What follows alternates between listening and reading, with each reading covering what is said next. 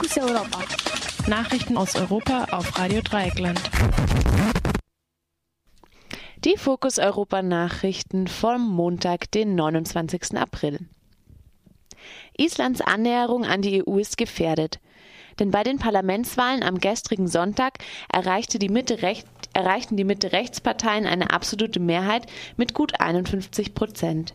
Das bürgerliche Lager aus Konservativen und Liberalen will sich aus den Beitrittsgesprächen mit der EU zurückziehen. Trotzdem sagte der vermutlich neue Ministerpräsident von der Unabhängigkeitspartei, Bjarni Benediktsson, Zitat, wir werden Island in den kommenden Monaten und Jahren sehr schnell zum Besseren verändern. Zitat Ende. Die bisherige Koalition erreichte knapp 24 Prozent. Endlich eine neue Regierung in Italien. Fragt sich nur, wie lange noch?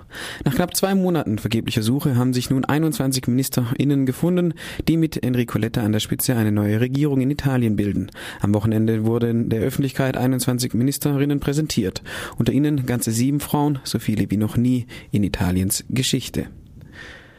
Eine von ihnen hat sogar Wurzeln auf dem afrikanischen Kontinent. Ein Affront gegen die rassistische Liga Nord, die auch umgehend Totalopposition gegen die Integrationsministerin angekündigt hat. In ihren Augen ist Cecile Kigen keine richtige Italienerin. Getragen wird die neue Regierung von den Sozialdemokraten und der Berlusconi-Truppe vom Volk der Freiheit. Zwei Parteien, die sich eigentlich traditionell an der Regierung abwechseln und nicht zusammenarbeiten. Das ist die erste Koalition dieser beiden Parteien seit 1947. Wir dürfen also gespannt sein, wie lange sich diese neue Regierung in Rom halten wird. Am heutigen Montag wird das Regierungsprogramm im Parlament vorgestellt und die Vertrauensfrage gestellt. Die Zahl der Toten steigt nach dem Fabrikeinsturz in Bangladesch weiter an. Bisher wurden über 379 Tote geborgen. Hunderte weitere werden noch vermisst. Gewerkschaften und Arbeitsrechtsgruppen aus aller Welt, unter anderem die Kampagne für saubere Kleidung, fordern die Käuferinnen der bangladeschischen Textilien auf, endlich das bangladeschische Abkommen zu Brandschutz und Gebäudesicherheit zu unterzeichnen. In diesem Fall sind die europäischen Verantwortlichen der spanische Modekonzern Mango und der Textildiscounter Primark mit Sitz in Dublin.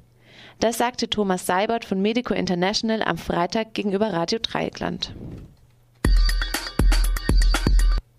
Das Programm zur Ernährungssicherheit in Nicaragua hat eine Schenkung von der Europäischen Union erhalten. Dies teilte Maria Martinez vom staatlichen nicaraguanischen Technologieinstitut mit. Die Institution hat Pickup-Trucks und Motorräder im Wert von 300.000 Euro erhalten. Sie sind für das Programm zur Produktion von Samen für Grundnahrungsmittel für die Ernährungssicherheit in Nicaragua bestimmt. Laut dem stellvertretenden Botschafter der Europäischen Union in Nicaragua, Ivo Gumbala, unterstützte die Schenkung den ausdauernden Kampf Nicaraguas gegen die Unsicherheit Sicherheit bei der Versorgung der Bevölkerung mit Grundnahrungsmitteln. Über ein Monitoring-Verfahren zu Demokratie, Rechtsstaat und Menschenrechten in Ungarn sprach der Ausschuss der Parlamentarischen Versammlung im Europarat. Im Juni entscheiden die Mitgliederinnen des Rats sich abschließend. Warum er das Monitoring-Verfahren befürwortet, sagte André Hunko, Bundestagsabgeordneter und Mitglied des Monitoring-Ausschusses des Europarats. Wir haben in Ungarn die Situation, dass äh, seit den letzten Wahlen es eine Zweidrittelmehrheit im Parlament für äh, eine rechtskonservative Partei, die Fidesz-Partei gibt. Zusätzlich gibt es noch 17 Prozent für, für äh, eine Nazi-Partei. Und diese Situation wird jetzt von der Regierung genutzt, um Ungarn wirklich dramatisch autoritär umzubauen.